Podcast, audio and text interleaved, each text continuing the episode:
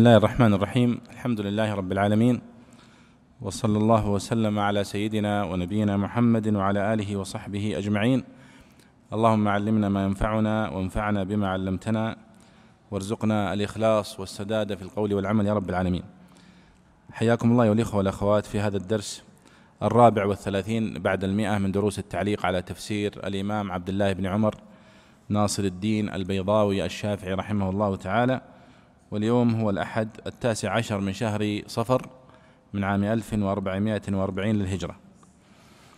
وكنا توقفنا أو انتهينا من التعليق وإن كان تعليق مختصر ولذلك استأذنكم في إعادته بشيء من التفصيل وهو الآية السادسة والعشرين وهي قول الله تعالى قال فإنها محرمة عليهم أربعين سنة يتيهون في الأرض فلا تأس على القوم الفاسقين. آه، يعني فيها مسألة ذكرها البيضاوي رحمه الله وهي قوله آه، وهي متعلقة بالوقف والوقف والابتداء. الآية كما تلاحظون فيها ما يسميه علماء الوقف والابتداء وقف التعانق وقف التعانق. ووقف التعانق هو الوقف الذي لا يمكن الجمع بين المكانين إما أن تقف على هذا أو تقف على هذا. فالآية قال فإنها محرمة عليهم ثم تقف. ثم يقول أربعين سنة. ثم عليها علامة. فإن وقفت على قوله قال فإنها محرمة عليهم فلا تقف على أربعين سنة. لأن المعنى يحتمل معنيين هنا بناء على الوقف والابتداء. إما قال فإنها محرمة عليهم ثم يبدأ فيقول أربعين سنة يتيهون في الأرض. فمعناها إذن أنها محرمة عليهم أبدا ثم مدة التيه هي أربعين سنة. المعنى الثاني قال فإنها محرمة عليهم أربعين سنة. ثم تقف. فإذا مدة تحريمها عليهم ليست على التأبيد وإنما مؤقتة بأربعين سنة فقط. ثم تبدأ فتقول يتيهون في الأرض فلا تأس على القوم الفاسقين. فالبيضاوي قال قال فإنها أي الأرض المقدسة محرمة عليهم لا يدخلونها ولا يملكونها بسبب عصيانهم. أربعين سنة يتيهون في الأرض. قال عامل الظرف. عامل الظرف معنى قوله محرمة عليهم يتيهون في الأرض. يتيهون في الأرض هنا في الأرض. هذا هذا الظرف أو الجار والمجرور متعلق بماذا؟ قال إما إما محرمة أو أنه يقصد بالظرف عفوا عليهم الظرف عليهم بقوله محرمة عليهم. فعليهم هنا متعلقة بماذا؟ هذا الجار والمجرور. إما متعلقة بقوله محرمة محرمة عليهم. فيكون التحريم مؤقتا غير مؤبد. يعني أربعين سنة فقط. يعني محرمة عليهم أربعين سنة. و ولا يخالف ذلك قوله التي كتب الله لكم. ويؤيد ذلك ما روي في الروايات أن موسى عليه الصلاة والسلام سار بعده بمن بقي من بني إسرائيل ففتح أريحاء وقام بها ما شاء الله ثم قبض. هذه رواية وردت فعلا. وقيل رواية أخرى من الروايات التي وردت في قصة موسى عليه الصلاة والسلام أنه قبض في التيه في هذه الأربعين سنة. ولما احتضر وجاءه الأجل أخبرهم بأن يوشع ابن نون بعده نبي وأن الله سبحانه وتعالى أمره بقتال الجبابرة فسار بهم إلى آخره. والخيار الثاني أو الاحتمال الثاني وإما أنها ليست مرتبطة بقوله محرمة وإنما مرتبطة بقوله يتيهون في الأرض. يعني آه، يصير إما يتيهون أي يسيرون فيها متحيرين لا يرون فيها طريقا فيكون التحريم مطلقا. قال فإنها محرمة عليهم أربعين سنة يتيهون في الأرض. فالاحتمالان إذن يا شباب بناء على القراءتين. إما أن معناها أنها محرمة عليهم على التأبيد فلا يدخلونها أبدا. يتيهون في الأرض. يعني لا يستطيعون أن يدخلوا هذه الأرض المقدسة وإنما الخيار أنهم يتيهون في الأرض. والخيار الثاني أنها محرمة عليهم أربعين سنة فقط. فيكون التحريم دخول هذه الأرض المقدسة مقيد بأربعين سنة هي الأربعين التي يتيهونها في هذه الصحراء أو في هذه المنطقة التي آه، أبتلاهم الله سبحانه وتعالى بالتيه فيها. طبعا كلام المفسرين كلام آه، يعني مختلف. في هذا المكان.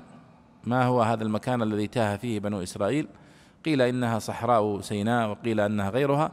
لكن يعني ورد في بعض الروايات أنها كانت آه، ستة فراسخ فقط. يعني منطقة محدودة جدا وبالرغم من أنها محدودة إلا أن الله سبحانه وتعالى قد ابتلاهم بالتيه فيها فلا يستطيعون الخروج منها. وبقوا على ذلك أربعين سنة حتى مات آباؤهم وخلف من بعدهم أبناؤهم الذين نشأوا في هذا الشظف وفي هذه العيشة القاسية فاستطاعوا بعد ذلك أن يسيروا مع يوشع بن نون ويدخلوا الأرض المقدسة التي كتب الله لهم.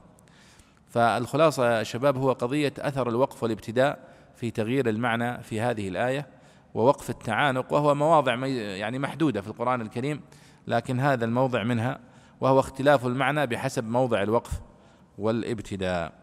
نبدأ اليوم من قوله تعالى واتل عليهم نبأ ابني آدم بالحق. نقرأ ماذا قال البيضاوي عنها. تفضل يا شيخ أحمد. بسم الله والحمد لله والصلاة والسلام على رسول الله صلى الله عليه وسلم. اللهم اغفر لنا ولشيخنا وللحاضرين أجمعين. قال الإمام البيضاوي رحمه الله ونفعنا الله بعلومه في الدارين. واتل عليهم نبأ بني آدم قابيل وهابيل. أوحى الله سبحانه وتعالى إلى آدم أن يزوج كل واحد منهما توأمه الآخر فسخط منه قابيل لأن توأمته كانت أجمل. فقال لهما آدم قربا قربانا فمن أيكما قبل تزوجها؟ فقبل قربان هابيل بأن نزلت نار فأكلته فازداد قابيل سخطا وفعل ما فعل. وقيل لم يرد بهما لم, لم يرد بهما ابني آدم لصلبه وأنهما رجلان من بني إسرائيل. ولذلك قال كتبنا على بني إسرائيل.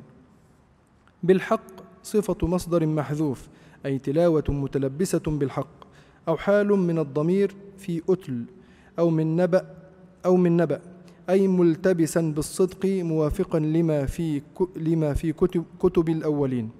إذ قرب قربانا ظرف لنبأ أو حال منه أو بدل على حذف مضاف أي واتل عليهم نبأهما نبأ ذلك الوقت. والقربان اسم ما يتقرب به إلى الله سبحانه وتعالى من ذبيحة أو غيرها.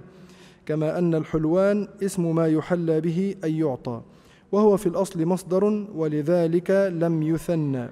وقيل تقديره إذ قرب كل واحد منهما قربانا. قيل كان قابيل صاحب زرع وقرب أردأ قمح عنده وهابيل صاحب ضرع وقرب جملا سمينا فتقبل من أحدهما ولم يتقبل من الآخر لأنه سخط حكم الله سبحانه وتعالى ولم يخلص النية في قربانه وقصد إلى أخس ما عنده.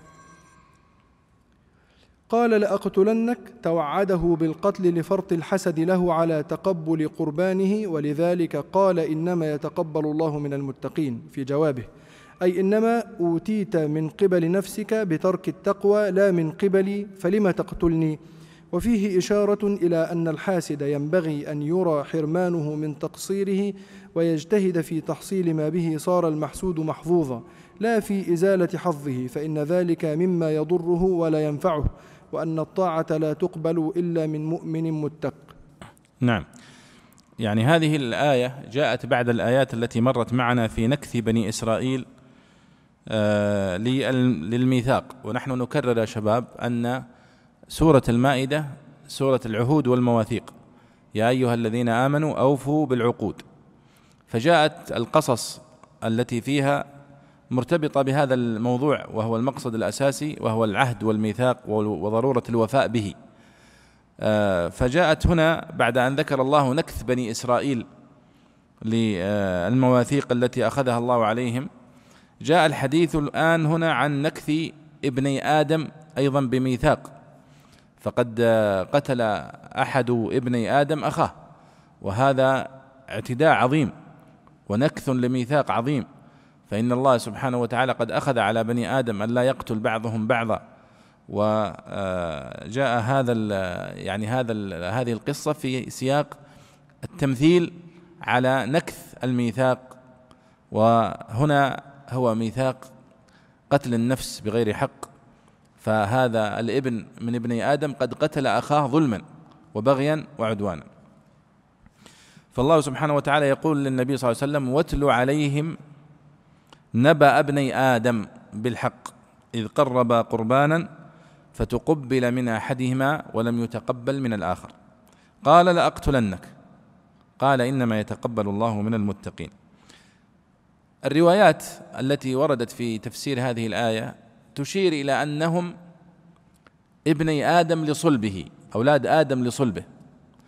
وذكر الإمام ابن جرير الطبري رحمه الله إجماع المفسرين من السلف على ذلك. أنهم ابني آدم لصلبه. ولذلك البيضاوي قدم هذه الرواية. فقال قابيل وهابيل آه وسبب هذا الموقف الذي وقع بينهما قال أوحى الله سبحانه وتعالى إلى آدم أن يزوج كل واحد منهما توأمة الآخر. فسخط منه قابيل لأن توأمته كانت أجمل. فقال لهما آدم قربا قربانا فمن أيكما قبل تزوجها. يعني كانت إحدى البنتين أجمل من الأخرى. فقبل قربان هابيل بأن نزلت نار فأكلته. وهذا كان قديما علامة فورية على قبول النسك أو القربان أو الصدقة. والقربان هنا هو ما يتقرب به إلى الله لكنه أصبح يطلق على النسيكة يعني الذبيحة التي تذبح لله سبحانه وتعالى لوجه الله. فكانت تنزل نار فتأكل هذه ال هذه ال القربة. فأكل النار لها علامة على قبول الله لها وعدم أكل النار لها علامة على عدم قبوله. نعم. يعني ذبيحة كان تذبح الآن مثل الأضحية الآن. الأضبح الأضحية هي قربان. والهدي الذي يقدم في في في الحج قربان أيضا. وكل ما يتقرب به إلى الله يسمى قربان. حتى صدقت على مسكين هذا قربان. ذبحت أضحية قربان. حتى ولو ذبحت ذبيحة لضيف فهو الذبيحة لله سبحانه وتعالى تكون يراد بها وجه الله. ولكن هي يكرم بها الضيف ونحو ذلك. فإذا هذا هو القربان. قال ف فازداد قابيل سخطا وفعل ما فعل. وقيل شوف البيضاوي وقيل لم يرد بهما ابني آدم لصلبه. وهذا قول ضعيف. وأنهما رجلان من بني إسرائيل. ولذلك قال في الآيات التي بعدها من أجل ذلك كتبنا على بني إسرائيل أنه من قتل نفسا بغير نفس. لكن هذا لا يكفي دليلا في القول وفي الصرف هذه الآية عن عن عن ما قلنا. وهو أن المقصود بها واتل عليهم نبأ ابني آدم من صلبه. وقيل أن اسم اسميهما قابيل وهابيل. وقابيل هو الذي يعني اعتدى على آه، هابيل. وقيل أن هابيل كان هو أقواهما بنية وأقدرهما على يعني البطش بصاحبه لكنه لم يفعل ذلك كما قال لئن بسطت إلي يدك لتقتلني ما أنا بباسط يدي إليك لاقتلك والحقيقة هذا نموذج يعني متقدم جدا في السماحة وعدم آه، سفك دم الحرام وحتى أنه لم يدافع عن نفسه آه، وترك الدفاع عن نفسه. قال إذ قربا قربانا واتل عليهم نبأ ابني آدم بالحق. بالحق هنا قال إما إنها صفة لمصدر محذوف أي تلاوة ملتبسة أو متلبسة بالحق. يعني واتل عليهم نبأ ابني آدم تلاوة بالحق. يعني اقصص عليهم هذه القصة بالحق الذي لا شك فيه. والإعراب الآخر أنها حال. يعني أتلو بالحق. يعني حال كونك تتلوه تلاوة بالحق. طبعا ذكرت مثال يعني مرارا أن الإعرابات آه، هي اصطلاحية. مرتبطة بما قعده النحويون رحمهم الله في أول وضع النحو في كيف تعرب الجمل وكيف تعرب اللواحق في الجمل وغيرها. ولذلك سوف تأتي معنا كثيرا اختلافات نحوية في هذا في هذه في هذا المقطع. طيب قال والقربان اسم ما يتقرب به إلى الله سبحانه وتعالى من ذبيحة أو غيرها. لكن كما قلت لكم أنه أصبح يختص بالذبيحة. كما أن الحلوان اسم ما يحلى به ان يعطى. ومعنى الكلام إذ قرب كل واحد منهما قربانا. ولاحظوا أنه لم يقل هنا واتل عليهم نبأ ابني آدم إذ قربا قربانين. وإنما قال إذ قربا قربانا واحدا. فهل معنى ذلك أنه لم يقرب إلا قربانا واحدا؟ لا هم قربا قربانين. لكنه مصدر هنا. إذ قرب كل واحد منهما قربانا فتقبل من أحدهما ولم يتقبل من الآخر. لكن لأنه مصدر فعبر به. وقيل كان قابيل صاحب زرع وقرب أردأ قمح عنده وهابيل صاحب ضرع وقرب جملا سمينا. أي هذا من الروايات يا شباب التي رويت في كتب بني إسرائيل. فنسميها نحن إسرائيليات لأنها وردت في كتبهم. ولم وإن لم تكن عن بني إسرائيل هي مروية عن ابن آدم. يعني قبل خلق يعقوب وهو إسرائيل بقرون. لكن رويت في كتبهم مثل هذه الروايات عن قصة بدء الخلق وقصة ابن آدم وغيرها. قال فتقبل من أحدهما ولم يتقبل من الآخر لأنه سخط حكم الله سبحانه وتعالى ولم يخلص النية في قربانه إلى آخره. فقال قابيل لأقتلنك لهابيل توعده بالقتل. ولاحظوا الشيطان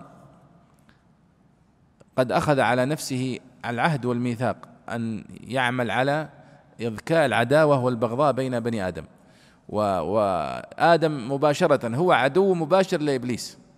وأبناء آدم هم يعني مقصودون بالمباشرة بالإغواء. ولذلك وقع ابن آدم مباشرة في هذه الجريمة البشعة. يعني لم يلجأ إلى إيذاء أخيه أو طرده أو نحو ذلك وإنما مباشرة آه، قرر أن يزهق روحه. لشدة يعني وسوسة الشيطان وإغوائه. قال لأقتلنك قال إنما يتقبل الله من المتقين. ففي قوله هنا إنما يتقبل الله من المتقين نصيحة لأخيه أنني أنا لم يتقبل عملي لأنني فلان ولم يرد عملك لأنك فلان وإنما بسبب عملك وأن يعني نيتك السيئة وعملك الرديء هو سبب عدم القبول. وفيه إشارة إلى أن الحاسد ينبغي أن يرى حرمانه من تقصيره بمعنى أنه ينبغي على الإنسان أن يعرف يعني عقوبة الله له بحرمانه. فحرمانه من القبول كان ينبغي على من حرم من القبول أن يتنبه إلى التقصير في نيته التقصير في في في مقصده حتى يصحح. وهذا هو معنى قول آه، ابن آدم إنما يتقبل الله من المتقين. فلو كنت متقيا لتقبل الله منك. ويجتهد في تحصيل ما به صار المحسود محظوظا لا في إزالة حظه فإن في ذلك ما يضره إلى آخره. وهذا أيها الإخوة أيضا في إشارة إلى أن الحسد هو من أعظم وأسوأ الذنوب. ولذلك كان هو سبب خروج إبليس من رحمة الله وهو سبب هذه القصة أيضا التي وقعت من ابن آدم. ولاحظوا أن الشيطان مارس هذا العمل حسد آدم شخصيا عندما كرمه الله بهذا التكريم ثم أيضا وسوس لابن آدم حتى قتل أخاه حسد وبغي وعدوان. ولذلك قيل إن أول ما عصي الله به هو الحسد من آدم من ابن آدم ومن قبله من إبليس. نعم. أكمل يا شيخ. قال رحمه الله لئن بسطت إلي يدك لتقتلني ما أنا بباسط يدي إليك لأقتلك إني أخاف الله رب العالمين. قيل كان هابيل أقوى منه ولكن تحرج عن قتله واستسلم له خوفا من الله سبحانه وتعالى لأن الدفع لم يبح بعد. أو تحريا لما هو الأفضل قال عليه الصلاة والسلام كن عبد الله المقتول ولا تكن عبد الله القاتل. وإنما قال ما أنا بباسط, بباسط في جواب لئن بسطت للتبري عن هذا الفعل الشنيع رأسا والتحرز من أن يوصف به ويطلق عليه ولذلك أكد النفي بالباء. إني أريد أن تبوء بإثمي وإثمك فتكون من أصحاب النار وذلك جزاء الظالمين تعليل ثان للامتناع عن المعارضة والمقاومة. والمعنى إنما, إنما أستسلم لك إرادة أن تحمل إثمي لو بسطت إليك يدي وإثمك ببسط ببسطك يدك إلي. ونحوه المستبان ما قال فعلى البادئ ما لم يعتدي المظلوم. وقيل معنى بإثمي بإثم قتلي وبإثمك الذي لم يتقبل من أجله قربانك. وكلاهما في موضع الحال أي ترجع ملتبسا بالإثمين حاملا لهما. ولعله لم يرد معصية أخيه وشقاوته بل قصده بهذا الكلام إلى أن ذلك إن كان لا محالة واقفا فأريد أن يكون لك لا لي فالمراد بالذات أن لا يكون له لا أن يكون لأخيه. ويجوز أن يكون المراد بالإثم عقوبته وإرادة عقاب العاصي جائزة. نعم لئن بسطت إلي يدك لتقتلني ما أنا بباسط يدي إليك لأقتلك. يعني عبر هنا ببسط اليد بالمشاركة والإقدام كما أنه آه، دائما يعبر باليد بما كسبت يداك بما أجرمت يداك بما لأن اليد في الغالب هي العضو الذي يعمل به الإنسان ويقتل به ويأخذ ويعطي. فقوله هنا لئن بسطت إلي يدك لتقتلني أي شاركت وبدأت وساهمت في القتل. ولذلك هو جاء بهذا التعبير. وقيل أنه لم يدفع عن نفسه لأنه لم يبح الدفاع عن النفس بعد. مع العلم أن يعني الدفاع عن النفس شيء فطري في الإنسان. لا يحتاج إلى يعني إذن وإنما قد تركه عمدا آه، حتى لا يشارك في قتل أخيه ولا حتى بالهم لئن بسطت إلي يدك ما أنا بباسط يدي إليك. أنا لن أقوم بأي عمل في قتلك أو في دفعك. وقد ثبت عن النبي صلى الله عليه وسلم أنه قال كن عبد الله القاتل المقتول ولا تكن عبد الله القاتل. آه، في هذا الحديث وفي غيره وإن كان هذا في روايته يعني شيء من الضعف. لكن ورد في روايات أخرى أصح مما ذكره البيضاوي. قال وإنما قال ما أنا بباسط في جواب لئن بسطت للتبري عن هذا الفعل.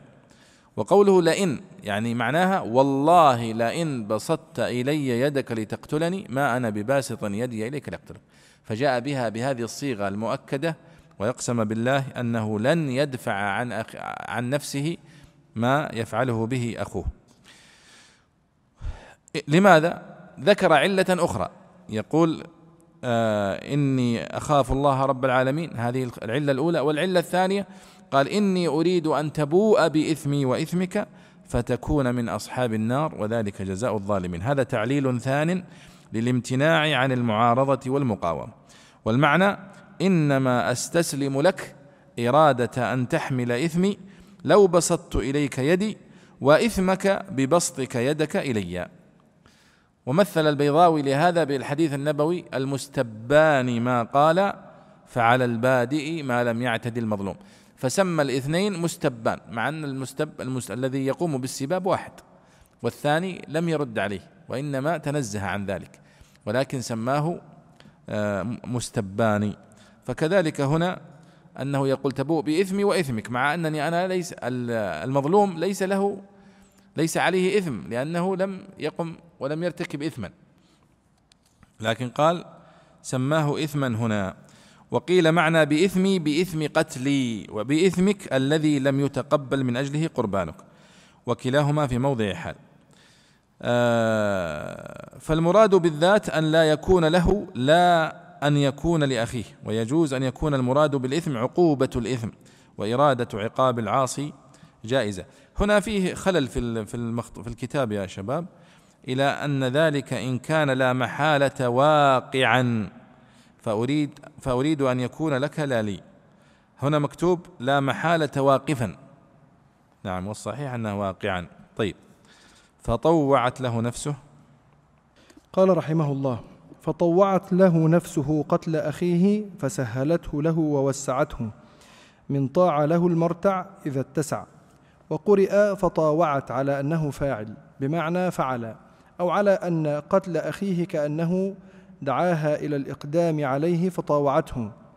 وله لزيادة الربط كقولك حفظت لزيد ماله فقتله فأصبح من الخاسرين دينا ودنيا إذ بقي مدة عمره مطرودا محزونا. وقيل قتل هابيل وهو ابن عشرين سنة عند عقبة حراء وقيل بالبصرة في موضع المسجد الأعظم. نعم.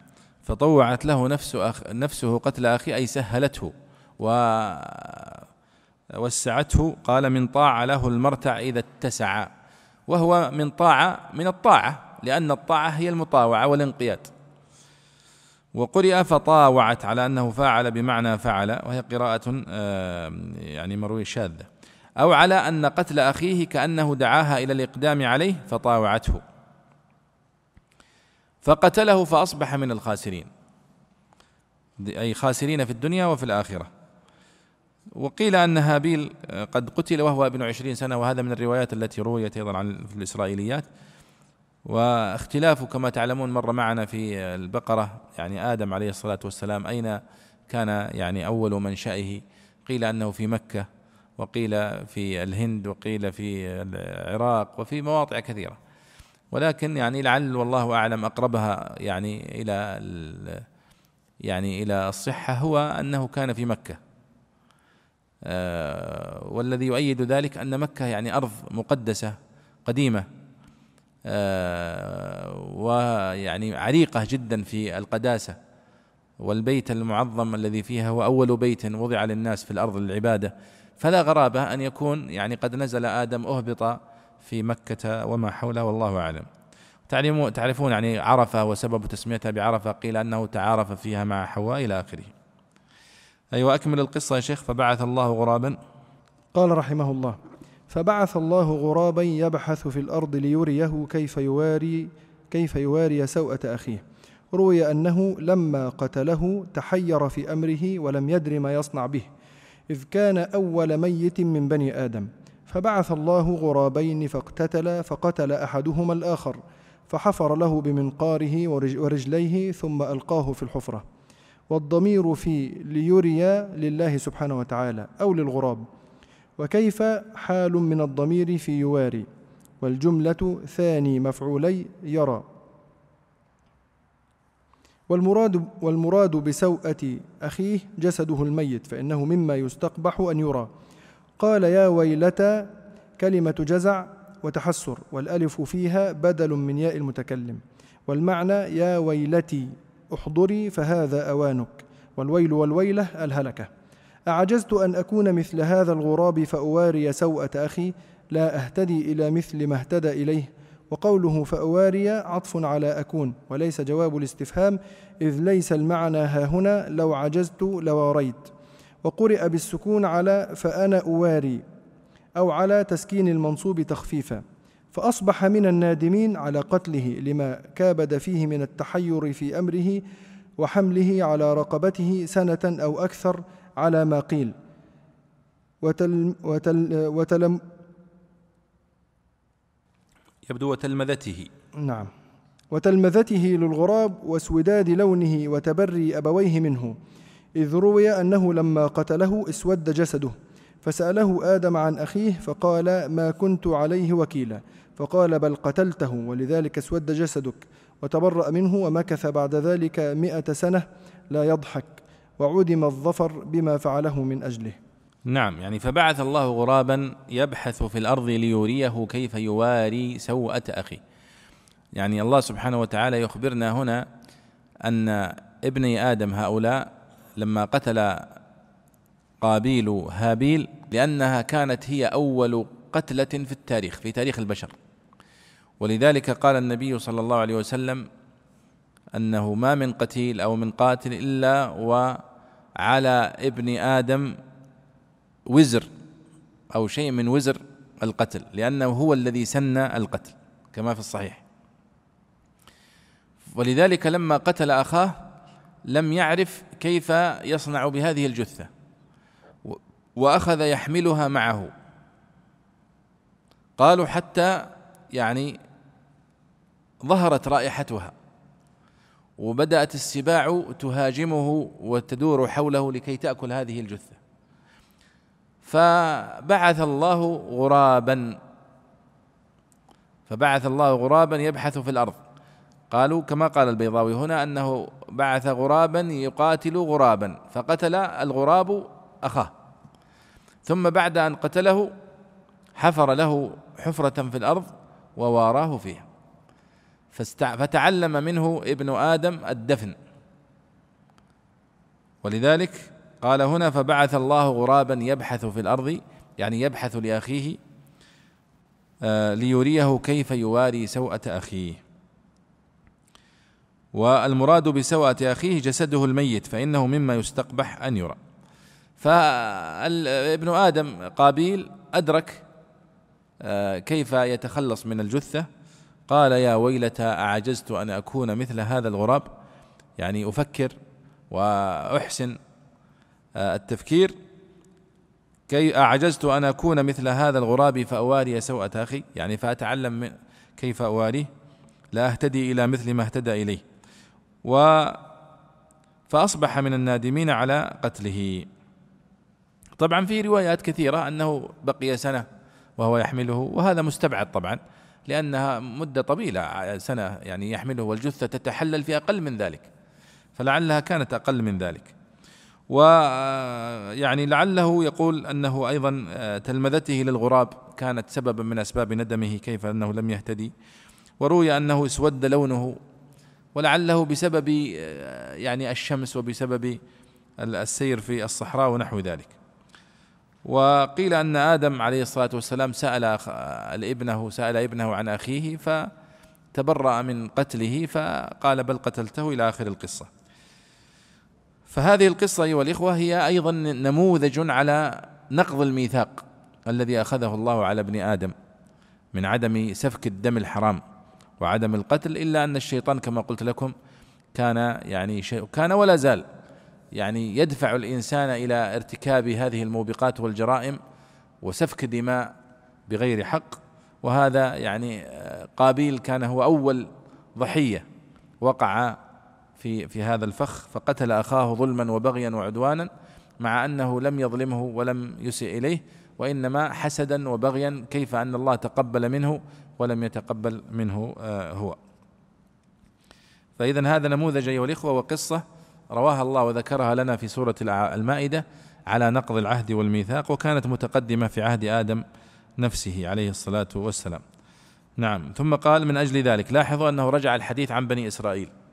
تفضل. قال رحمه الله من أجل ذلك كتبنا على بني إسرائيل بسببه قضينا عليهم. وأجل في المصدر مصدر أجل شرا. إذا جناه استعمل في تعليل الجنايات كقولهم من جراك فعلته أي من أن جررته أي جنيته ثم اتسع فيه فاستعمل في كل تعليل. ومن ابتدائية متعلقة بكتبنا أي ابتداء الكتب ونش ونشئه من أجل ذلك. أنه من أنه من قتل نفسا بغير نفس أي بغير قتل نفس يوجب يوجب القص يوجب الاقتصاص أو فساد في الأرض أو بغير فساد فيها كالشرك أو قطع الطريق. فكأنما قتل الناس جميعا من حيث إنه هتك حرمة الدماء وسن القتل وجرأ الناس عليه.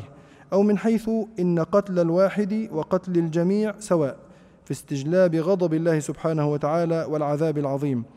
ومن أحياها فكأنما أحيا الناس جميعا أي ومن تسبب لبقاء حياتها بعفو أو منع أو منع عن القتل أو أو استنقاذ من بعض أسباب الهلكة فكأنما فعل ذلك بالناس جميعا.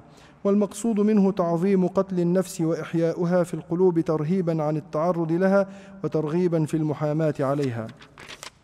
ولقد جاءتهم رسلنا بالبينات ثم إن كثيرا منهم بعد ذلك في الأرض لمسرفون أي بعدما كتبنا عليهم هذا التشديد العظيم هذا التشديد العظيم من أجل امتثاء من أجل أمثال تلك الجناية. وأرسلنا إليهم الرسل بالآيات الواضحة تأكيدا للأمر وتجديدا للعهد.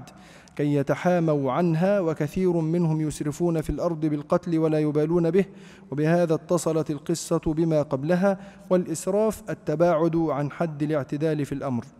نعم. يعني الله سبحانه وتعالى هنا يذكر أن هذه القصة التي كانت بين ابني آدم لصلبه كانت سببا في آه، تشريع القصاص.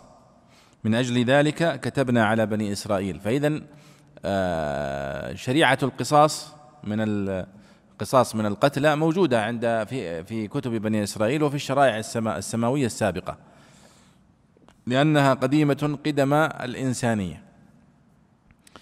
قال بسببه قضينا عليهم من أجل ذلك كتبنا على بني إسرائيل وقضينا عليهم. قال وأجل في الأصل مصدر أجل شرا إذا جناه إذا قلت من أجل كذا. قالوا هو مأخوذة من قولهم أجل شرا إذا جناه وارتكبه. واستعمل في تعليل الجنايات كلها من أجل ذلك من أجل ذلك. كقولهم من جراك فعلته من أجلك فعلته. أي من أن جررته أي جنيته. ثم اتسع فيه فاستعمل في كل تعليل. فعلا نحن اليوم نستخدمها لأجل كذا من أجلك. المفعول لأجله؟ كلها بمعنى التعليل. ولا ولا نفكر في الجناية. وإنما هي في أصلها كانت بمعنى الجناية. ماذا؟ قال أنه من كتب من قتل نفسا بغير نفس أو فساد في الأرض فكأنما قتل الناس جميعا. من قتل نفسا بغير نفس يعني إيش؟ يعني بغير قتله لنفس يستحق من أجلها القصاص فيقتل بها.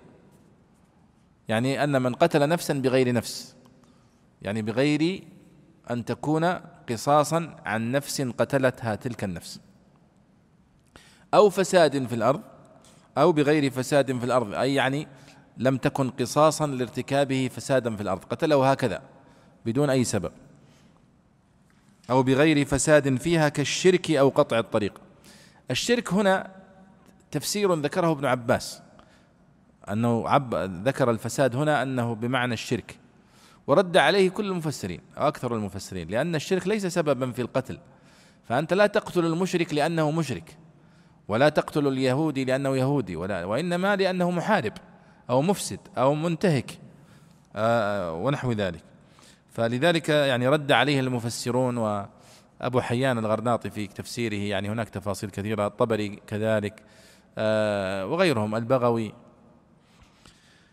وإنما الفساد في الأرض كما سيأتي. إنما جزاء الذين يحاربون الله ورسوله ويسعون في الأرض فسادا. هذا هو الذي من أجله يقتل المفسد في الأرض. قال فكأنما قتل الناس جميعا. يعني فكأنما هتك حرمة الدماء وسن القتل وجرأ الناس عليه. فهذا تعظيم من الله سبحانه وتعالى لحرمة الدم المصان. أن ينتهك. أن الذي يقتل نفس واحدة كأنه قتل الناس جميعا من شدة جرمه ومن قبحه. ولذلك لاحظوا في سورة النساء التي قد مرت معنا ومن يقتل مؤمنا متعمدا لم يذكر له كفارة. وإنما قال ومن يقتل مؤمنا متعمدا فجزاؤه جهنم خالدا فيها وغضب الله عليه ولعنه وأعد له جهنم وساءت مصيره. فهذا كله من شدة تعظيم الله سبحانه وتعالى لحرمة النفس. قال ومن أحياها فكأنما أحيا الناس جميعا. أي ومن تسبب لبقاء حياتها بعفو أو منع عن القتل أو إنقاذ للنفس فكأنما فعل ذلك بالناس جميعا. والمقصود منه كما يقول البيضاوي تعظيم قتل النفس وأحياؤها في القلوب ترهيبا لها وترغيبا في المحاماة عليها. ولقد جاءتهم رسلنا بالبينات ثم إن كثيرا منهم بعد ذلك في الأرض لمسرفون. أي بعدما كتبنا عليهم هذا التشديد العظيم من أجل أمثال تلك الجناية على بني إسرائيل وأرسلنا إليهم الرسل بالبينات يعني بالأدلة الواضحة المحرمة لقتل النفس إلا أنهم ما زالوا بعد ذلك كله مسرفون في القتل ولا يبالون به والإسراف هو التباعد كما يقولون عن حد الاعتدال في كل الأمور.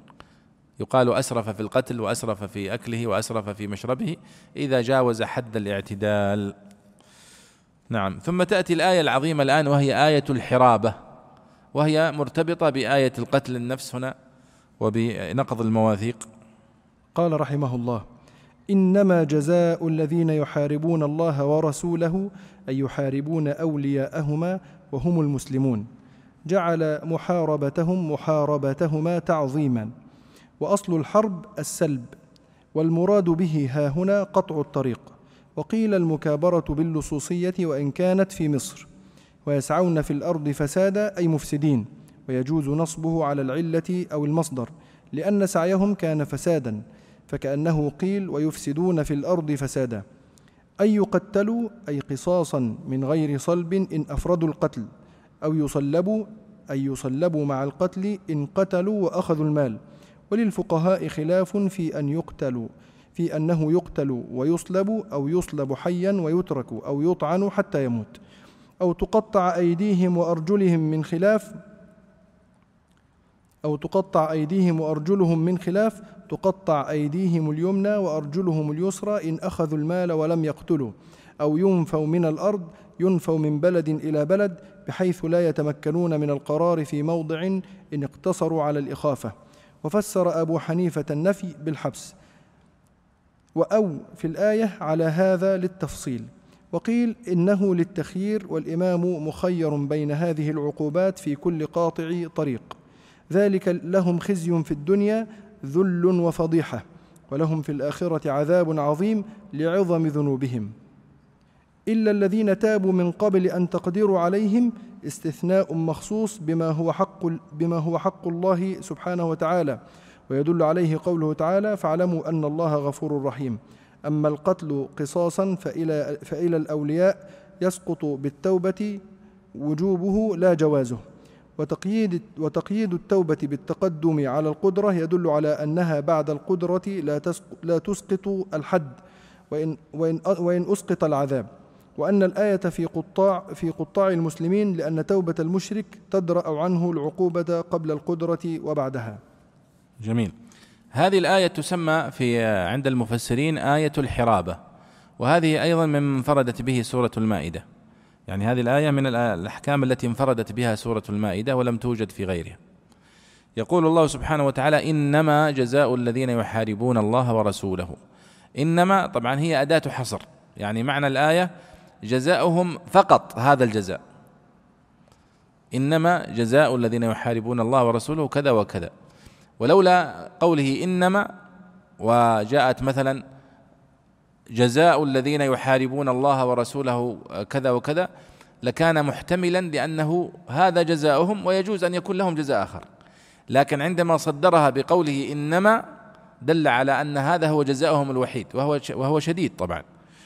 فيقول إنما جزاء الذين يحاربون الله ورسوله أي يحاربون أولياءهما وهم المسلمون لأنه لا يتصور أن يحارب الله سبحانه وتعالى. آه، ولا رسوله صلى الله عليه وسلم لأنه قد يعني آه، توفي عليه الصلاة والسلام الآن. لكنه يصح أن يقال يحاربون الله ورسوله ويحاربون أولياءهما ودينهما وشرعهما فكأنه يحارب الله. تماما كالذي يتعامل بالربا عندما قال الله سبحانه وتعالى آه، فإن تبتم فلكم رؤوس أموالكم لا تظلمون ولا تظلمون.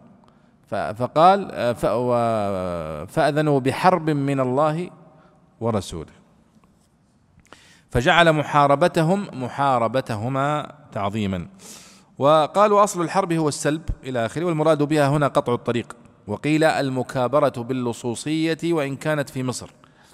يعني قيل أن المحاربة الحرابة هي قطع الطريق خارج البلد يعني في السفر. وقيل أنها ممارسة اللصوصية ولو داخل البلد داخل مصر. وإن كانت في مصر يعني المقصود بها يعني وإن كانت في البلد نفسه وليس المقصود بها مصر جمهورية مصر العربية. وإنما المقصود بها وإن كانت في بلد.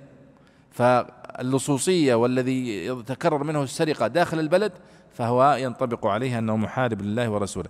ويسعون في الأرض فسادا أي مفسدين. يعني هنا إما أن تعرب فسادا هنا ويسعون في الأرض فسادا أنها آه، حال أو أنها علة على أنها تمييز ويسعون في الأرض فسادا ففسادا هنا تمييز لنوع السعي أو أنها أيضا مفعول مطلق ويسعون في الأرض آه، سعيا ويفسدون في الأرض فسادا. فهي محتملة لكل هذه العربات ما هو الجزاء؟ قال أن يقتلوا أو يصلبوا أو تقطع أيديهم وأرجلهم من خلاف أو ينفوا من الأرض. هذه أربعة عقوبات.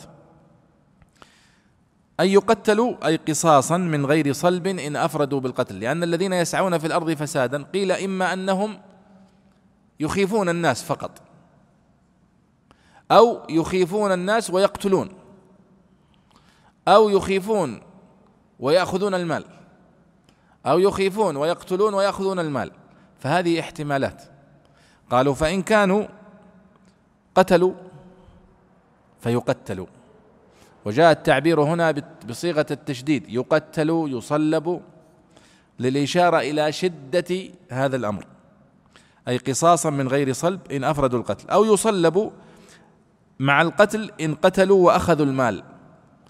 يعني قتلوا وأخذوا المال فيقتل ويصلب زيادة في التنكيل بهم. وللفقهاء خلاف في أنه يقتل ويصلب أو يصلب ثم يقتل فيها خلاف. أو تقطع أيديهم وأرجلهم من خلاف إن أخذوا المال ولم يقتلوا فكأن حد سرقة. تقطع أيديهم وأرجلهم من خلاف. من خلاف يعني بالعكس تقطع يده اليمنى ورجله اليسرى. أو يده اليسرى ورجله اليمنى. قال أو ينفوا من الأرض والنفي من الأرض هو الطرد والإبعاد. بحيث لا يتمكنون في موضع أو لا يتمكنون من القرار في موضع إن اقتصروا على الإخافة. وأبو حنيفة رضي الله عنه كان يرى أن الحبس يصدق عليه أنه نفي. فيقول من حكم عليه بالنفي نحبسه. فيتحقق المقصود بالنفي. وأكثر الفقهاء على أن النفي هو الإخراج من البلد. وهذا فيه حكمة تربوية أيضا وهو كما ثبت في حديث عن النبي صلى الله عليه وسلم أن رجلا من بني إسرائيل قتل تسعة وتسعين نفسا ثم أراد أن يتوب فذهب إلى عابد فقال قد قتلت تسعة وتسعين نفسا فهل لي من توبة؟ قال لا فقتله فأكمل به المئة ثم ذهب إلى عالم. فقال هل لي من توبة؟ قال نعم. ومن يحول بينك وبين التوبة. ولكن إنك يعني معنى كلامه إنك في قوم سوء. فاذهب إلى بني أو إلى قوم بني فلان فاعبد الله معهم. أو إلى القرية الفلانية. هذا فيه إشارة إلى تغيير المكان. النفي من الأرض. فالذي يرتكب جريمة في موضع أو يقطع يعني يقوم بهذه الجرائم غالبا أنه يصبح يعني هذا المكان يدعوه إلى العودة إلى الجريمة. ولذلك عندما يعني جاء التشريع بنفيه من هذا المكان لكي يتغير عليه المكان والمجتمع والجو ويتوب توبة صادقة. ولذلك جاءت يعني عقوبة النفي في هذا الموضع وجاءت عقوبة النفي أيضا في الزاني البكر بأنه يجلد مئة جلدة ويغرب سنة في موضع بعيد عن موضع الجريمة التي وقعت حتى يتغير آه، حاله ويصلح حاله. آه، هنا يقول آه، البيضاوي وأو في الآية على هذا للتفصيل وهذا هو الصحيح أن أو في الآية أن يقتلوا أو يصلبوا أو تقطع أيديهم وأرجلهم من خلاف أو ينفوا من الأرض هذا للتفصيل. فكل حالة الإمام يجتهد في في في في معالجتها بما يرى. فمن قتل يقتل. ومن قتل وأخذ المال يقتل ويصلب. ومن أخذ المال ولم يقتل يقطع يديه ورجليه من خلاف. ومن أخاف فقط أخاف الطريق وسبب يعني قلق في المجتمع فينفى من الأرض. فالأو هنا للتفصيل. كل حالة تعالج بما يناسبها. وقيل وقيل وهذا قول مرجوح إن أو هنا للتخيير. والإمام مخير بين هذه العقوبات في كل قاطع طريق. وهذا لا شك أنه ضعيف لأن الذي قتل وأخذ المال هل يصح للإمام أن يقول ينفى من الأرض فقط؟ لا فإذا هي فعلا على التفصيل كما ذكر المفسرون والفقهاء. ذلك لهم خزي في الدنيا يعني هذه العقوبات هي فضيحة وذل لهؤلاء في الدنيا ولهم في الآخرة عذاب عظيم لعظم ذنوبهم. فإذا هذه العقوبة التي أصابتهم في الدنيا ليست بمانعة من عقوبة في الآخرة آه، تنزل عليهم. قال الله إلا الذين تابوا من قبل أن تقدروا عليهم. يعني آه، ارتكبوا شيئا من هذه الجرائم قبل أن وقبل أن تمسك بهم السلطة أو الحكومة تابوا إلى الله وصلحت أحوالهم وحسنت أحوالهم. فهل هؤلاء يؤاخذون أو لا يؤاخذون؟ قال الله إلا الذين تابوا من قبل أن تقدروا عليهم فإن فاعلموا أن الله غفور رحيم. فمعنى الآية أنه يعفى عنهم. فهل هذا على إطلاقه؟ قالوا لا. إذا كان هذا في الحق العام فقط. يعني قد أخافوا وأحدثوا شيئا من الرعب فهذا حق عام للحاكم أن يعفو عنه. لكن إذا كانوا قتلوا أحدا ثم تابوا قبل أن تقدر عليهم السلطة. هل يعفى عنهم؟ لا لأن القصاص حق لولي الدم فلا بد أن يعفو ولي الدم. والمال أيضا حق لصاحبه فلا بد أن يعيده أو يعيد مثله. فأيضا لا بد من عفو أصحاب الحق وتقييد التوبة بالتقدم على القدرة يدل على أنها بعد القدرة لا تسقط الحد. يعني إن تابوا من قبل أن تقدروا عليهم فاعلموا أن الله غفور رحيم. فيما يتعلق بالعفو بالحق العام. وأما الحقوق الخاصة فإنها لا تسقط بالتوبة.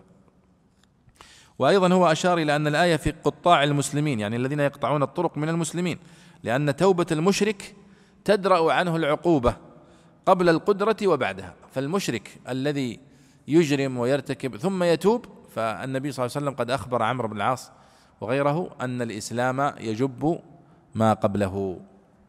يجب ما قبله. فلا يؤاخذ بأي جريمة اتخذها قبل الإسلام. نعم.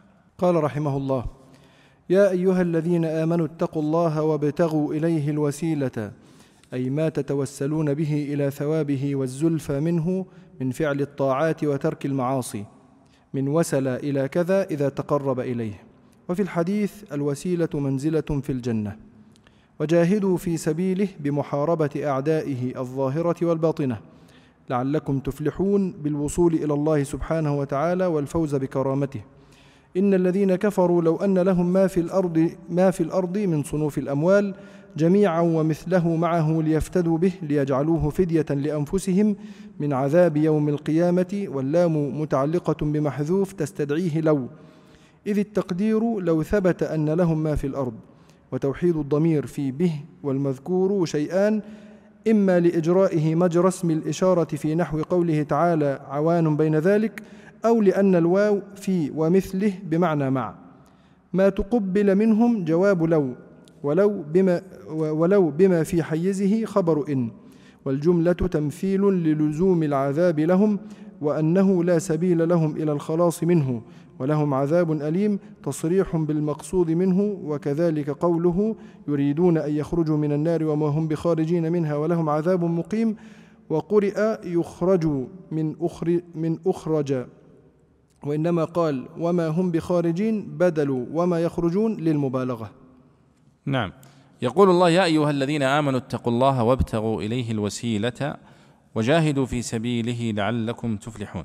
يعني الآيات التي سبقت لاحظنا أنها نموذج لنقض الميثاق الذي أمر الله بحفظه وهو حفظ الدماء وحفظ الأموال وحفظ آه، حقوق الناس والحرابة وكلها مخالفة ومناقضة لهذا الميثاق الذي أخذه المسلم أو أخذه الله على الناس.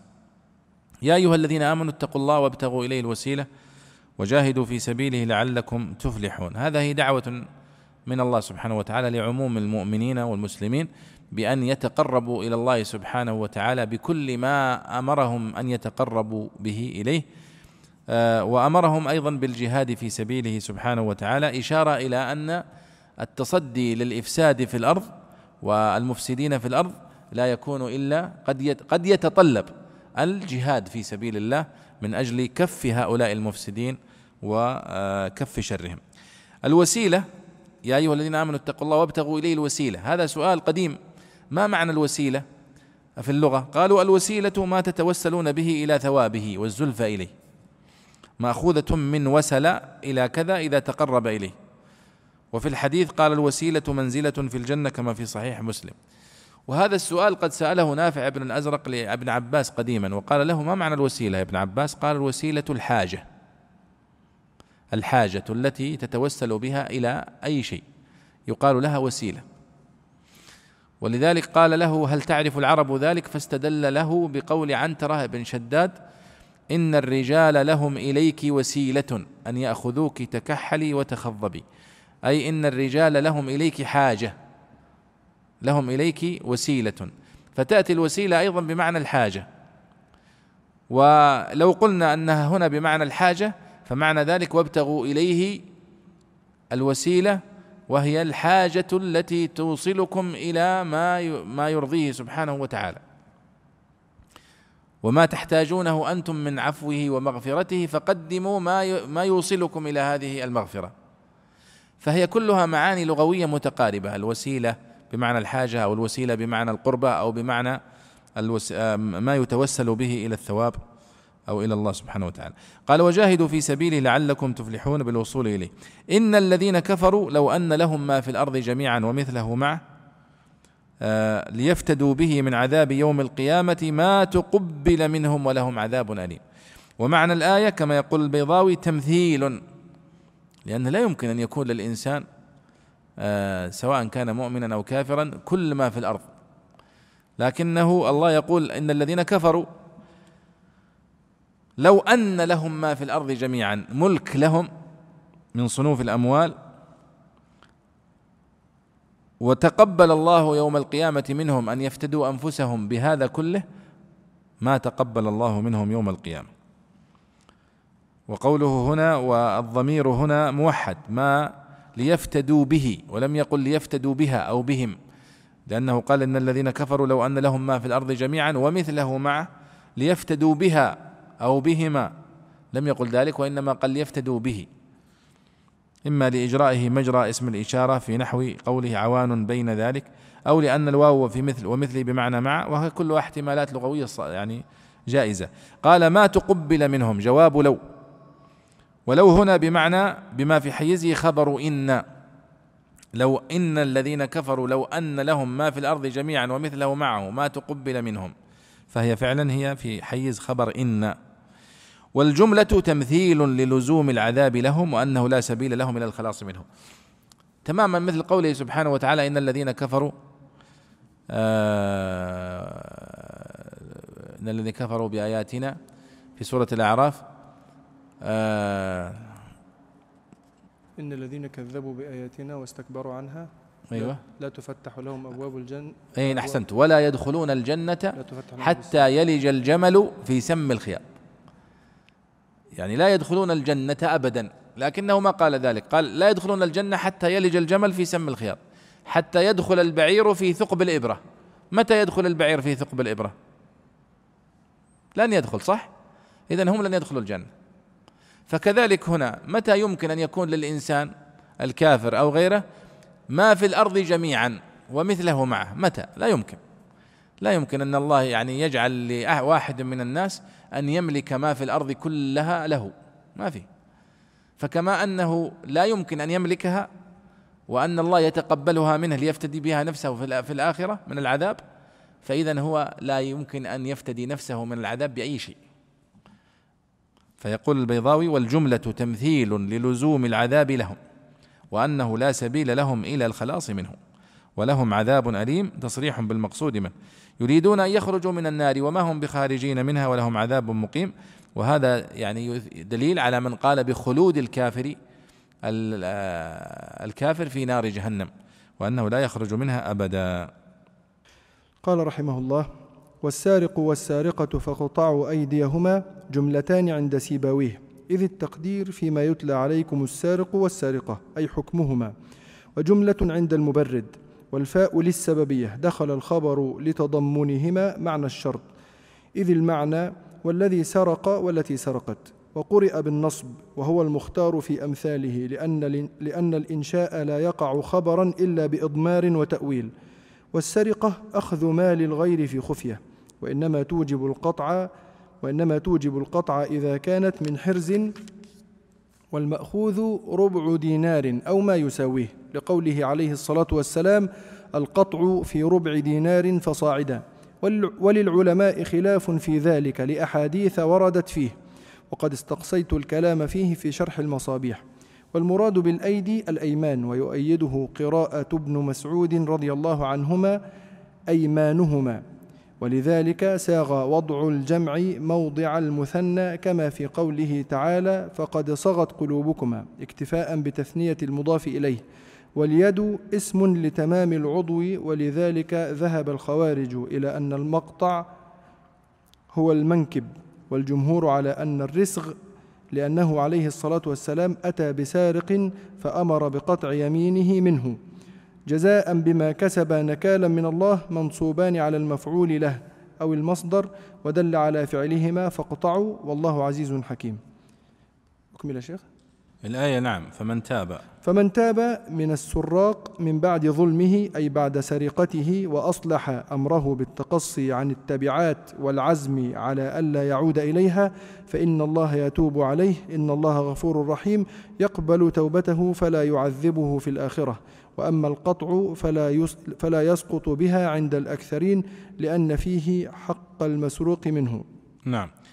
آه هذه الآية أيضا من الآيات التي انفردت بها سورة المائدة. والسارق والسارقة فاقطعوا أيديهما حد السرقة لم يذكر إلا في هذا الموضع في سورة المائدة.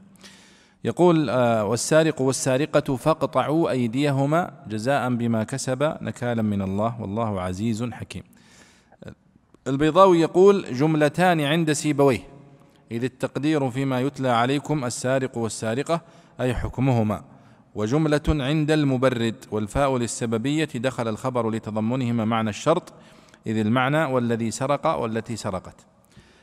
هو يلخ طبعا البيضاوي هنا يلخص كلام آه، الكشاف للزمخشري وكلام الراغب الأصفهاني.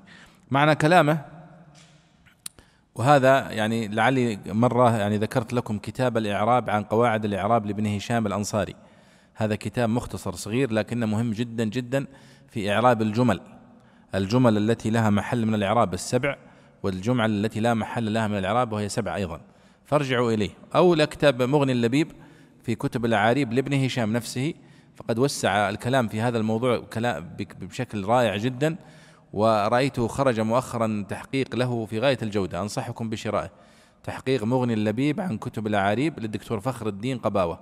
طبعته دار اللباب في مجلد كبير مرتب وهذا الكتاب ينبغي على طالب العلم المهتم بالتفسير وبالحديث وبالدروس الشرعية أن يقرأ في هذا الكتاب. كتاب مغني اللبيب. والكتاب الأول الإعراب عن قواعد الإعراب لابن هشام أيضا. وله شرح للشيخ عبد الله الفوزان ممتاز جدا في ستة دروس موجودة على اليوتيوب. أنصحكم بسماعه. شرح الإعراب عن قواعد الإعراب. وله نظم أيضا. ما معنى قولي هنا جملتان عند سيبويه؟ قوله والسارق والسارقة فاقطعوا أيديهما. سيبويه يرى أنها جملتين هذه. الجملة الأولى فيما يتلى عليكم حكم السارق والسارقة. والجملة الثانية فاقطعوا أيديهم. هذا سيبويه. يرى أن فيما يتلى عليكم حكم السارق والسارقة. هذه الجملة الأولى. والجملة الثانية فاقطعوا أيديهما. هذا رأي سيبويه. وأما المبرد وعدد كبير مع أن المبرد أيضا هو بصري وسيبويه بصري. المبرد ومن يعني وافقه يرون أن إعراب الآية أنها جملة واحدة. والسارق والسارقة معناها والذي سرق والتي سرقت. فاقطعوا أيديهما. جملتان. طيب عند سيبويه يرى أنها جملتين. فيما يتلى عليكم حكم السارق والسارقة. والجملة الثانية فاقطعوا أيديهما. فهما جملتان منفصلتان عطفتا على بعض بحرف الفاء. فاقطعوا أيديهما. فيرى أن إعراب الفاء هنا أنها حرف عطف سيبويه. وهذا الكتاب كلام مذكور في كتابه الكتاب. في إعراب قوله والسارق والسارقة والزانية الزانية والزاني ونحوها آه المبرد يرى أنها جملة واحدة. والسارق يعني والذي سرق والسارقة والتي سرقت فاقطعوا أيديهما لأنها جواب طلب فاقترنت بالفاء. والعلماء يرون أن جواب الشرط آه، يقترن بالفاء في ست حالات. إذا كانت الجملة الثانية جملة طلبية يعني مصدرة بفعل أمر. كما هو الحال هنا. فاقطعوا. فاقطعوا هنا فعل أمر. فإذا هي جملة طلبية إذا اقترنت بالفاء. وصاحب مغني اللبيب قد فصل الكلام في متى يقترن جواب الشرط بالفاء. وقد جمعها أحدهم في قوله طلبية آه، اسمية طلبية وبجامد وبما ولن وبقد وبالتنفيس. يعني إذا كانت الجملة الثانية هي إحدى هذه الأنواع الستة إما طلبية وإسمية أو منفية بما أو بلن أو مؤكدة بقد أو بالتنفيس بالسين أو بسوف فإنها تكون مقترنة بالفاء. وهنا لأنها جملة طلبية. والسارق والسارقة فاقطعوا أيديهما. هذا معنى قول البيضاوي جملتان عند سيبويه وجملة عند المبرد. والفاء للسببية دخل الخبر لتضمنهما معنى الشرط. إذا المعنى والذي سرق والتي سرقت. طيب. وقرئ بالنصب وهو المختار في أمثاله لأن الإنشاء لا يقع خبرا. يعني وردت في قراءة وهي قراءة شاذة قرأ بها عيسى بن عمر أحد النحويين الكبار. عيسى بن عمر الثقفي المشهور. آه، قرأ والسارق والسارقة فاقطعوا أيديهما فنصبها. وقرأ أيضا الزانية والزاني فأجلدوهما فنصبها. وهو المختار في أمثاله كما يقول سيبويه. يعني عند سيبويه يرى أن والسارق والسارقة أولى من والسارق والسارقة. لكن لأن القراء جميعا قد أجمعوا على الرفع فهو المختار أيضا عنده. ولذلك لو ترجعون إلى كتاب البحر المحيط لأبي حيان رحمه الله لوجدتم كلام طويل جدا في إعراب هذه الآية. والرد على من أخطأ في فهم كلام سيبويه في الذي ذكره البيضاوي هنا وهو المختار في أمثاله. وقال والذين قالوا بأن سيبويه يرجح قراءة النصب في هذه الآية قد أخطأوا في فهم كلامه وإنما هو يقول أنه لو نصبت لكان معناها كذا وكذا ولكن الرفع الموجود في هذه القراءة ليس على أنها مبتدأ وخبر وإنما على وجه آخر وقد ذكره هنا. السلام ورحمة الله. وأيضا آه، الرازي في كتابه مع أن الرازي آه، هو أحد مصادر هذا الكتاب. يعني الرازي هو أحد مصادر كتاب البيضاوي فهو الكشاف للزمخشري وتفسير آه، الرازي الرازي وتفسير الأصبهاني لخصها البيضاوي في هذا الكتاب.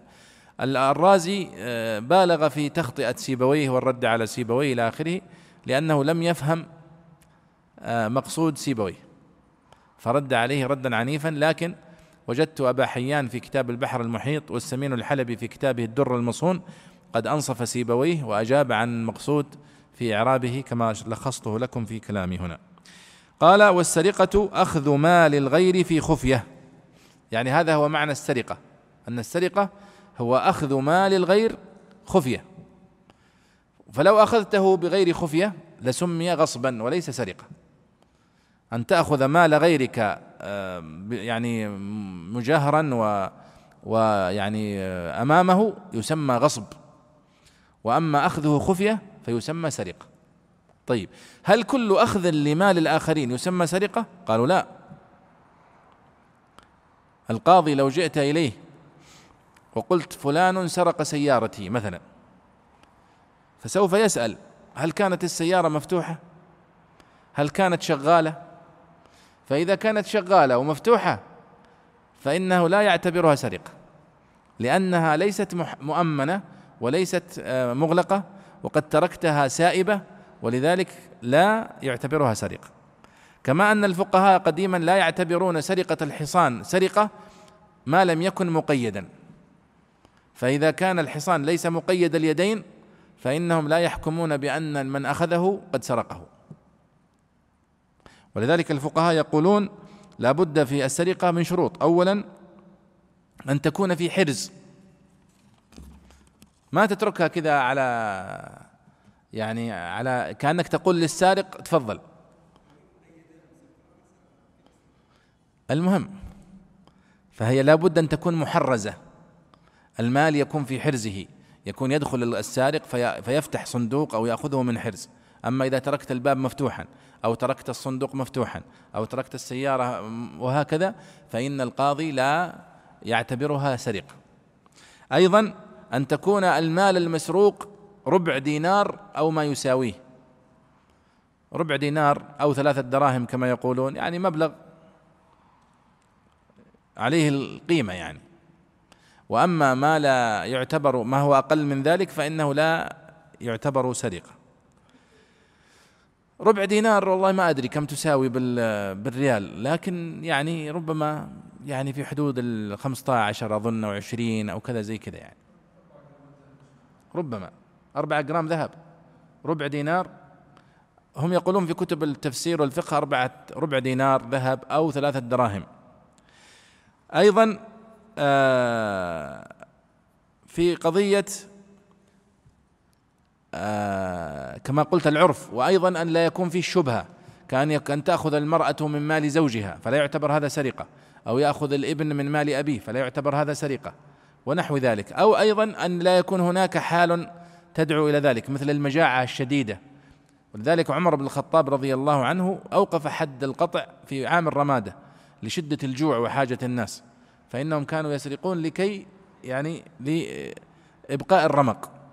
فإذا انتفت كل هذه تحققت كل هذه الشروط اعتبرنا الحادثة حادثة سرقة. البيضاوي هنا يقول وقد استقصيت الكلام فيه في شرح المصابيح. البيضاوي له كتاب في شرح مصابيح السنة للبغوي. في الحديث فصل في هذه المسألة عند الحديث قول النبي صلى الله عليه وسلم القطع في ربع دينار فصاعدا. ففصل في قصة السرقة. ومثله الطبري رحمه الله. الطبري في تفسيره عند هذه الآية آه، لم يفصل فيها وقال وقد استقصيت الكلام في كتاب السرقة. في هذه في هذه المسألة. قوله سبحانه وتعالى والسارق والسارقة فاقطعوا أيديهما. لاحظوا يا شباب أن الآية تقول اقطع اليد واليد يصدق عليها من المنكب إلى الأصابع. يقال لها يد. فقوله فاقطعوا أيديهما. هل نقطع يد السارق عندما يسرق؟ من الكف هنا من الرسغ فقط أو من المرفق أو من المنكب. هذه كلها تحتمل. ولذلك يقول هنا والمراد بالأيدي الأيمان يعني اليد اليمنى. لأنه قد ورد في قراءة عبد الله بن مسعود والسارق والسارقة فاقطعوا أيمانهما يعني اليد اليمنى. واليد اسم لتمام العضو. ولذلك ذهب الخوارج إلى أن المقطع يعني المكان الذي يقطع منه هو المنكب. من هنا حتى ما عاد يستطيع يسرق. والجمهور على أنه الرسغ وهو هذا الرسغ لماذا؟ لأنه عليه الصلاة والسلام أتي بسارق فأمر بقطع يمينه من الرسغ من هنا. وهذا يؤكد ما نذكره مرارا يا أيها الأحباب أن السنة النبوية مبينة للقرآن وأننا لا نستغني عن السنة النبوية في فهم القرآن أبدا. والذين يدعون إلى الاكتفاء بالقرآن دون السنة فهذا كفر مخرج من الملة وهذا يهدم الدين ويسقطه. قال جزاء بما كسب نكالا من الله منصوبا على المفعول له يعني المفعول لأجله. لو سألتك عن جزاء بما كسب نكالا من الله ما إعرابها؟ هذه مفعول لأجله. يعني أنه قد فعلنا بهم ذلك من أجل ماذا؟ نكالا من الله وجزاء بما كسب. والله عزيز حكيم. فمن تاب من بعد ظلمه وأصلح فإن الله يتوب عليه. إن الله غفور رحيم. يعني يقبل توبته فلا يعذبه. وأما القطع فلا يسقط. ولذلك ثبت أن النبي صلى الله عليه وسلم قد أقام الحد على السارق ثم أمره بالتوبة وكذلك عمر بن الخطاب رضي الله عنه. وهذه الآية قد ذكر أن الأصمعي ذكرها أبو حيان وذكرها غيره والبغوي ورأيتها في كتاب البسيط للواحد أيضا أن الأصمعي يقول كنت أقرأ سورة المائدة في صلاة الجمعة يعني قبل الصلاة وأرفع صوتي بالقراءة فقرأتها والسارق والسارقة فاقطعوا أيديهما جزاء بما كسبا نكالا من الله والله غفور رحيم. والآية والله عزيز حكيم. فقال رجل أعرابي بجانبي هذا كلام من؟ فقلت هذا كلام الله. قال لا ليس كلام الله. قال فأعدتها وتنبهت فقلت والسارق والسارقة فاقطعوا أيديهما جزاء بما كسب نكالا من الله والله غفور والله عزيز حكيم. فقال نعم. فقلت له هل تقرأ القرآن؟ قال لا. قلت فكيف عرفت؟ قال ويحك لو كان غفر ورحم لما قطع. لكنه عز فحكم فقطع. فهذه تدل على أن يعني يعني انسجام خواتم الآيات مع الآية نفسها. لعلنا نختم بهذا ونقف عند هذا يا شباب عند قوله يا أيها الرسول لا يحزنك الذين يسارعون في الكفر. ألم تعلم؟ نعم نعم صح نكملها. طبعا ألم تعلم أن الله له ملك السماوات والأرض؟ له خطاب للنبي صلى الله عليه وسلم يعذب من يشاء ويغفر لمن يشاء والله على كل شيء قدير. قدم التعذيب على المغفرة إيتاء على ترتيب ما سبق. وهذا في إشارة إلى أن الله سبحانه وتعالى وهو يوقع هذه العقوبات. فإنه سبحانه وتعالى هو مالك الملك. يوقعه على مماليكه وفي ملكه سبحانه وتعالى. فالقطع والأمر بالقصاص في ملكه سبحانه وتعالى وهو من أجل صلاح هذا الملك. آه الجواب هنا أسئلة يا شباب تتعلق بالدرس. يقول كيف يمكن الجمع بين كلام العلماء أن من يرتكب ذنبا يوجب الحد فأقيم عليه فإنه لا يحاسب على ذلك الذنب في الآخرة وأن إقامة الحد مكفرة لذنبه. وبين قول الله تعالى في نهاية الآية التي تكلمت عن حد الحرابة ذلك لهم خزي في الدنيا ولهم في الآخرة عذاب عظيم مع أن حد الحرابة هو أحد الحدود الثابتة بالقرآن أم أن الحكم يختلف من حد إلى آخر لا هذا كلام صحيح والعلماء والفقهاء يعني لهم كلام في هل إقامة الحد على مرتكب الحد الزاني أو شارب الخمر أو القاتل أو المحارب إقامة الحد عليه في الدنيا تسقط عنه العقوبة في الآخرة أم لا تسقطها؟ على أقوال منهم من يقول أن إقامة الحد عليه في الدنيا تطهره إذا تاب واستقام. بدليل قول النبي صلى الله عليه وسلم في قصة ماعز وفي قصة شارب الخمر عندما لعنه الصحابة فقال لا تعينوا الشيطان على أخيكم. وقول لقد تابت توبة لو آه، وزعت على أهل المدينة لكفتهم. في إشارة إلى أنها تكفر الذنوب. وهذا هو الراجح. بشرط أن يتوب بعد إقامة الحد عليه. بدليل أنه قال في الآية التي بعدها فمن تاب بعد ظلمه إلى آخره. ومنهم من يقول أن هذا أمر راجع إلى الله سبحانه وتعالى وهذا وقوله في آية الحرابة آه، التي مرت معنا إلا الذين تابوا من قبل أن تقدروا عليهم فاعلموا أن الله غفور رحيم أو قوله عفوا في الآية نفسها ذلك لهم خزي في الدنيا ولهم في الآخرة عذاب عظيم قالوا هو من باب الوعيد والتهديد حتى يرتدع الناس. آه، سؤال يقول كيف يقال أن آدم تعرف أو إن آدم تعرف على حواء في عرفة وهي كانت معه في الجنة. المقصود بتعارفهما بعد نزولهما إلى الأرض.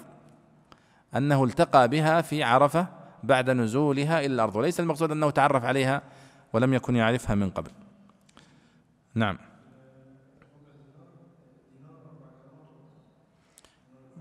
طيب يقول أحمد أن الربع دينار هو أربع جرامات ذهب وربع. معناته لما تقسمها على أربع على أربعة؟ أيوة يعني يطلع جرام ذهب وشوية اللي هو ربع دينار. هنا إضافة يقول شرح كتاب الإعراب عن قواعد الإعراب لابن هشام الدكتور عبد المحسن العسكر والدروس موجودة في موقع طريق الإسلام وموقع شؤون الحرمين. هذه فائدة أيضا. كتاب الإعراب عن قواعد الإعراب شرحه أيضا الدكتور عبد المحسن العسكر وهذه فائدة سأستمع إليه إن شاء الله. جزاك الله خير. ولعلنا نكتفي بهذا ونتوقف عند هذا ونكمل إن شاء الله الدرس القادم. حيث وقفنا وصلى الله وسلم على سيدنا ونبينا محمد وعلى آله وصحبه أجمعين.